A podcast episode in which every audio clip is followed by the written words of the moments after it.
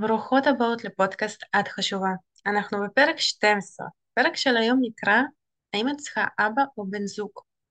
בפועל אנחנו נדבר על אהבה עצמית, על הקנצנות ועל הציפיות והדרישות שלנו מבני זוג. אני אתחיל את הפרק מסיפור אישי שקרה לפני כמה שנים, בערך ארבע, ארבע שנים אני חושבת. זה עוד לפני שאני הייתי מטפלת, ואני עוד לא הייתי אפילו מטופלת ברמה חזקה, לדעתי זה יותר אפילו מארבע שנים. הסיפור הוא נקרא, בחור שלא נתן לי סלמון, כל עוד שמתישהו קראתם את זה פוסט. יצאתי אז עם בחור, הוא היה מאוד חשוב בחיים שלי, אני חושבת שזו האהבה הכי גדולה שחוויתי, כמובן אהבה לא בריאה. והוא בבוקר תמיד היה מפשיר פתיחת סלמון, כדי שהוא יגיע בערב ויוכל לשים אותה בתנור ולאכול. אם אני הייתי מגיעה בערב והייתה רק חתיכת סלמון אחת, אז הוא מפשיר מהר אמנון, דג אמנון, ומביא לי את האמנון. פעם אחת שאלתי אותו, למה אתה תמיד מביא לי אמנון ולעצמך לוקח את הסלמון? עכשיו, השאלה הזאת הגיעה כי אני בזמנו אכלתי לרוב אמנון. סלמון מבחינתי זה היה דג יקר, דג יוקרתי, ואי אפשר למצוא אותו סתם ככה בלי סיבה אצלי במקפיא. זה משהו שהיה מעבר ליכולות שלי. ואני באמת אהבתי אמנון, וזה מה שהוא היה מביא לי. והוא ענה לי, כי אני אוהב סלמון, אז אני אוכל סלמון, ולך גם אמנון סבבה. והמשפט הזה נחרט לי בראש, ואחרי כמה זמן אנחנו נפרדנו, אני זוכרת שנפל לי הסימון מה לא תקין בכל האמרה הזאת, בכל הסיטואציה הזאת. אז uh, כשקלטתי מה לא תקין, אני באמת uh, הפסקתי כמעט לאכול uh, אמנון, ובאמת עברתי לסלמון. המוסר השכל הוא כזה, שאם אני uh, מרשה לעצמי לאכול uh, רק אמנון, שזו הנורמה שלי, אז אין שום סיבה בעולם שבן זוג שלי, יראה או יתפוס אותי בצורה שונה לגמרי. אין שום סיבה בעולם שהוא יביא לי את הסלמון, ייתן לי את הטוב ביותר, כשאני לא מביאה לעצמי את הטוב ביותר. למה אני מקליטה את הפרק הזה? כי לפני כמה ימים קרה אירוע שהזכיר לי את כל העניין הזה. אני עמדתי בחנות יינות, וקניתי יין לחתונה של חברים, בקבוק שמפניה נורמלית, ראיתי שם בבוקי שמפניה בסכומים אסטרונומיים, באמת, ששת אלפים יורו, ארבעת אלפים יורו. אז אני קניתי בקבוק שמפניה נורמלי, והתכתבתי עם בחור שאני יוצאת איתו, ואנחנו הולכים ביחד לחתונה, אז אמרתי, אחרי זה נבוא הביתה, מה, מה אתה רוצה לשתות? שככה, ארוחות ערב רומנטית, כי החתונה אחר הצהריים. אז uh, הוא אמר לי, אני מעדיף בירה, אמרתי, סבבה, בירה, אין, אין בחנותי, אין בירה, אני במקום אחר, ואני שאלתי את עצמי מה אני רוצה, אני רציתי יין, מלכתחילה. ואני פתאום אומרת לעצמי, טוב, אולי אני גם אסתכל לעצמי יין בסופר. מערך התאפתי את המחשבה הזאת, כזה מין, ממש הוצאתי אותה רגע מהראש שלי, הסתכלתי עליה, אמרתי, מי את? מאיפה הגעת אליי? אני מזמן לא קונה לעצמי יין בסופר. אני מזמן לא, לא חוסכת על עצמי. מאיפה הגעת? זה באמת ככה משהו מהעבר, כי בעבר תמיד הייתי משקיעה בגברים, ואני מניחה שרובכם תזדהו איתי, כי לנו, לנשים, קודם כל יש את החוש האימהי הזה, חוש לטפח, לדאוג, ל... להכיל, לגדל, להצמיח, יש לנו את זה, אצל רובנו, כמובן שלא כולם, אבל לרובנו יש את זה בגנים שלנו, ויוצא מצב שאנחנו באמת אוהבות לתת, ותמיד השקעתי בבני זוג, לפני שבן זוג יגיע, אני אפשל את כל מה שאני יכולה, אני, אני אכין, אני אשים על שולחן, אני אנקה את הבית בצורה הכי טובה, מגבות הכי יפות, הכל ילך ל... אירוע הזה כשמישהו מגיע, ויצא מצב ששמתי לב שפתאום התעורר בי הפלשבק הזה מהעבר, של רגע, בשביל מישהו אני אלך אה, לחנות יינות ואקנה יין טוב, אבל לעצמי אני אקנה יין בסופר? מה קורה פה? כמובן שקניתי לעצמי את היין שרציתי בחנות יינות, והמחשבה הזאת זה פשוט מין אה, באמת פלשבק כזה מהעבר, מהגרסה הקודמת שלי, מהגרסה שגדלתי עליה. אה, אחר כך דיברתי עם חברה והיא סיפרה לי על חברה אחרת שבדיוק הם לא מזמן דיברו על זה. חברה שלה היא אמרה אה, שיש לה ברדק בבית, ממש בלגן, והיא שאלה את עצמה מה יכול עכשיו אה, לגרום לי לסדר. והתשובה שהגיעה זה אם מישהו היה מגיע אליה לבקר אותה, נגיד גבר, אם היה איזה דייט. ואז זה הפיל לה את האסימון שרגע, אני בעצמי מוכנה לחיות בדיר חזירים, אבל בשביל מישהו אני, אה, אני, אני מוכנה לנקות ולהשקיע. ואז זה לקח אותי למחשבה שאני כבר, אה, לא יודעת, בערך שנה, אני בכלל לא מסדרת, לא עושה שום דבר מיוחד לפני שמישהו מגיע. וזה לא כי יש לי בלגן, זה כי יש לי סדר. אבל פעם לא היה לי אכפת באיזה תנאים אני חיה, פעם לא היה לי אכפת ב- עם כמה אבק אני נושם. היום אכפת לי, אבל לא כי מישהו מגיע, אלא אכפת לי מעצמי. לכן תמיד הבית שלי נעים, ואני לא אמורה לעשות שום דבר מיוחד כשמישהו מגיע, כי זאת הנורמה שלי, זה הבייסיק שלי. אז אה, אני, מני- אני מנחשת ש... רובכם עכשיו גיליתם את עצמכם בדוגמאות האלה והצלחתם להבין על מה אנחנו מדברים. למה כל זה קורה? אם אה, אני בתור אישה, בתור ילדה, גדלתי באיזשהו אה, מחסור, חסך, אולי לא היה לי אבא, אולי אבא שלי היה מאוד מאוד קר, אולי שני ההורים היו מאוד קרים. היה איזשהו חסך, קודם כל של, אה, לאו דווקא של כסף ברמת החומרי, ברמה החומרית, אלא יותר קרבה אמוציונלית. אז אני, כשאני גדלה, אני מתחילה לחפש מקומות שבהם אני אוכל לקחת את החום הזה, את האהבה הזאת שאני רוצה. ואז אנחנו נהיות ילדות טובות, כי אנחנו מוכנות לעשות הכל כדי שיביאו לנו את מה שאנחנו רוצות. זה נקרא תלות שיתופית, זה נקרא יחסים לא בריאים, זה נקרא אה, קורבנות מסוימת במערכת יחסים. אני בעד לתת, אני מאוד אוהבת לתת. נגיד הבחור שאני יוצאת איתו, הוא מגיע אליי אה, בסופי שבוע ממדינה אחרת.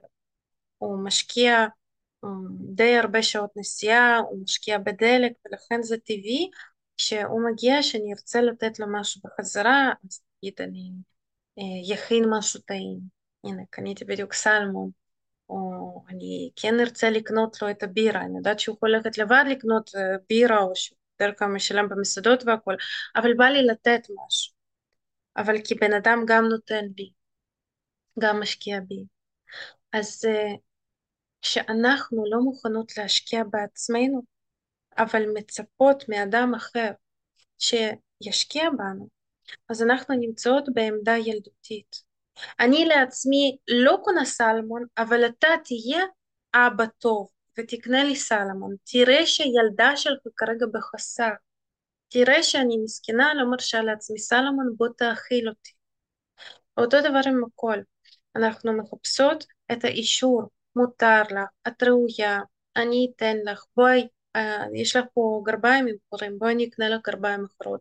את גרה בדירה עם עובש, בואי אני אקח אותך לדירה טובה יותר. הסיפורי אה, סינדרלה האלה זה אך ורק סיפורים. ובחיים האמיתיים, הגברים שבאמת מוכנים לתת משהו, גברים, גברים שרוצים להיות פרטנרים, הם רוצים זוגיות, הם לא מחפשים בת. בסרטים באמת יש הרבה אה, מלודרמות כאלה, קומדיות רומנטיות, ששם מראים בצורה מאוד מוקצנת את הבחורה האינפנטילית, החמודה, שלא יודעת לעשות שום דבר לבד, לא מרשה לעצמה שום דבר, ואת הבחור שהוא אובר אה, ברוטלי ויש לו מה לתת, ואז הם ביחד נפגשים והוא לוקח אותה תחת הכנף שלו. אבל שוב, כל זה סרטים, עם, אה, אה, זה מוקצן, עם הרבה הגזמות. בחיים האמיתיים, במיוחד בעידן של היום, אנחנו רוצים פרטנר, כי אני מזכירה שאם את בת, אז אבא לא אמור להימשך אלייך מינית. לכן אם אנחנו אה, מחפשות עכשיו בן זוג שיקח עלינו את כל האחריות, אה, לא תהיה פה מיניות בריאה, לא תהיה פה שותפות, לא תהיה פה זוגיות ש, שבה אנשים מדברים בגובה העיניים. יהיה פה רק אבא, הוא כנראה עם טראומה פסיכולוגית שלו, ומחפש למי אפשר לתת הרבה תשומת לב, את מי uh, לטפח, אבל לא ברמה של זוגית, של נתינה וקבלה, אלא ברמה של אני נותן, נותן, נותן, ככה אני מרגיש חשוב ומשמעותי, וככה אני מרגיש פחות פגיע. כל אחד והסיפור שלו. אבל בסופו של דבר, כל אחד מאיתנו צריכה לשאול את עצמה, האם אני מחפשת אבא או אני מחפשת בן זוג? כי אם את היום לא מרשה לעצמך דברים שבא לך, אם היום את לא, נגיד, לא יודעת, גרה בתנאים לא טובים, לא מסדרת לעצמך את הבית, או לא מרשה לעצמך טיפור שאת רוצה. לדוגמה, אני מאוד חשוב ללכת למספרה, מישהו יגיד שזו מותרות, ויכול להיות שזו מותרות. אבל לי חשוב ללכת uh, למספרה. אני משקיעה בזה כסף, לא משנה, יש לי בן זוג או לא. אותו דבר קורה לי עם uh, ביגוד תחתון. זה בכלל ההתניה הזאת שאנחנו עושות לפעמים, כשיהיה לי uh, חבר, אני אקנה לעצמי חזיות יפות, כרגע אני עם חזיות מעפנות.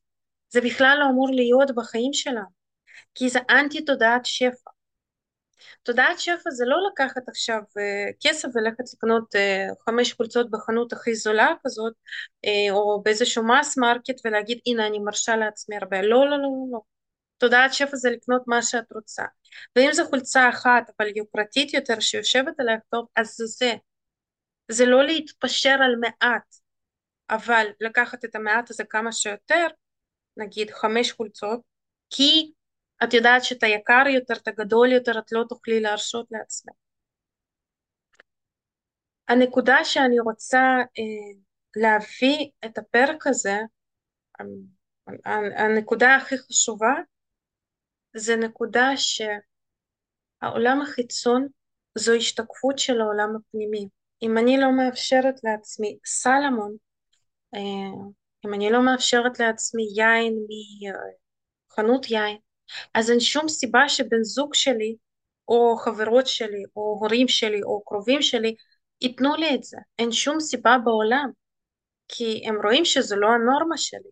אז למה שהם בכלל יתאמצו? אף אחד לא רוצה להתאמץ בחיים האלה. אבל אם עכשיו אני מכירה בחור, שרואה שכל שבוע אני במספרה, ורואה שאני קונה יין בחנות יין, ולא באיזשהו, לא יודעת, בסופר בשני יורו, והוא רואה שיש לי תמיד פרחים בבית, והוא רואה שיש לי תמיד פירות בסלסלה, והוא מבין שזאת הנורמה שלי, ואז הוא מקבל החלטה אם הוא רוצה להיות איתי או לא. אם כן, אז הוא מבין שזאת היא הנורמה של שנינו, שמתחת לזה אנחנו לא נרד, כי אני רגילה לחיות ככה, ואז הוא פשוט מתאים את עצמו, הוא נותן לי, יכול להיות שהוא כבר גם באותה רמה, אז אנחנו לא צריכים, זה בכלל לא נראה לי שנינו מוזר.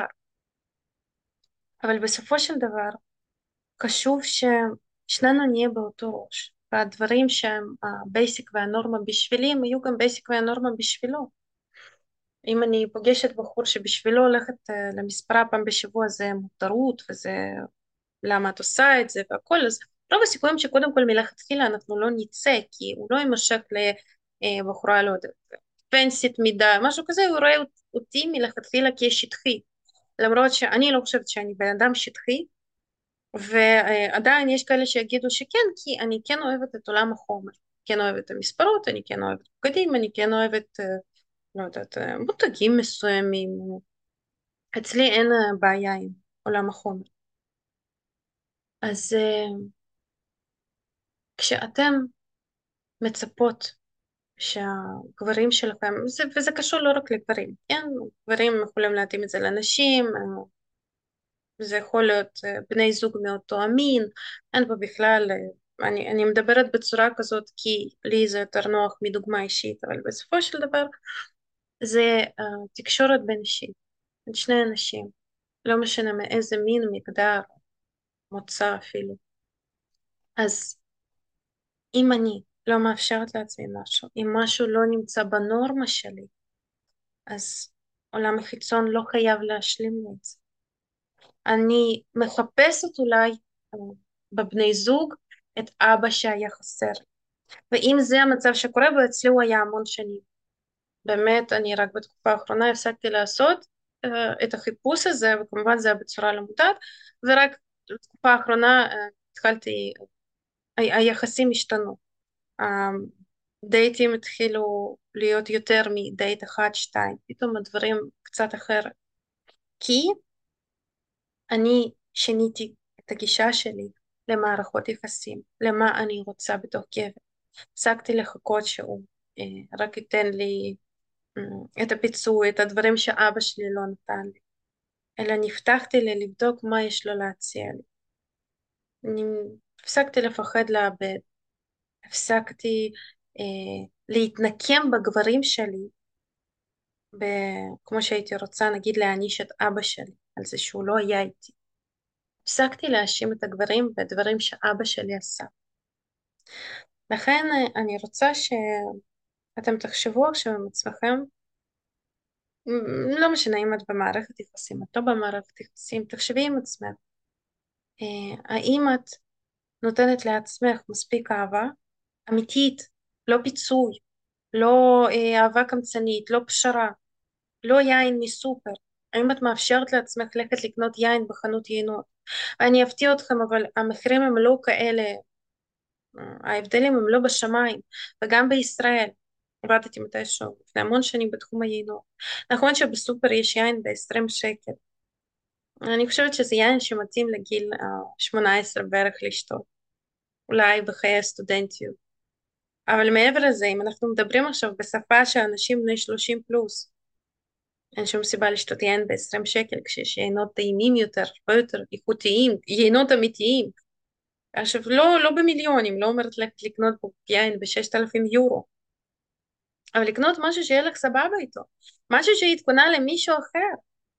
אם אני הולכת עכשיו לחברים ואני קונה להם יין, למה שלעצמי אני אקנה יין זול יותר?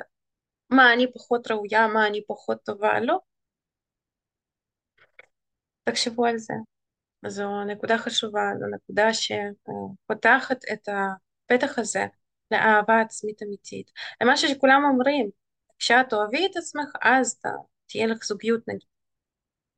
אז הנה, יש לכם כאן נקודה איך להתחיל לאהוב את עצמכם, בצורה כזאת שגם היקום, השדה שלכם, יתמלא באנשים שיתנו לכם את מה שאתם רגילים לקבל, את הנורמה שלכם.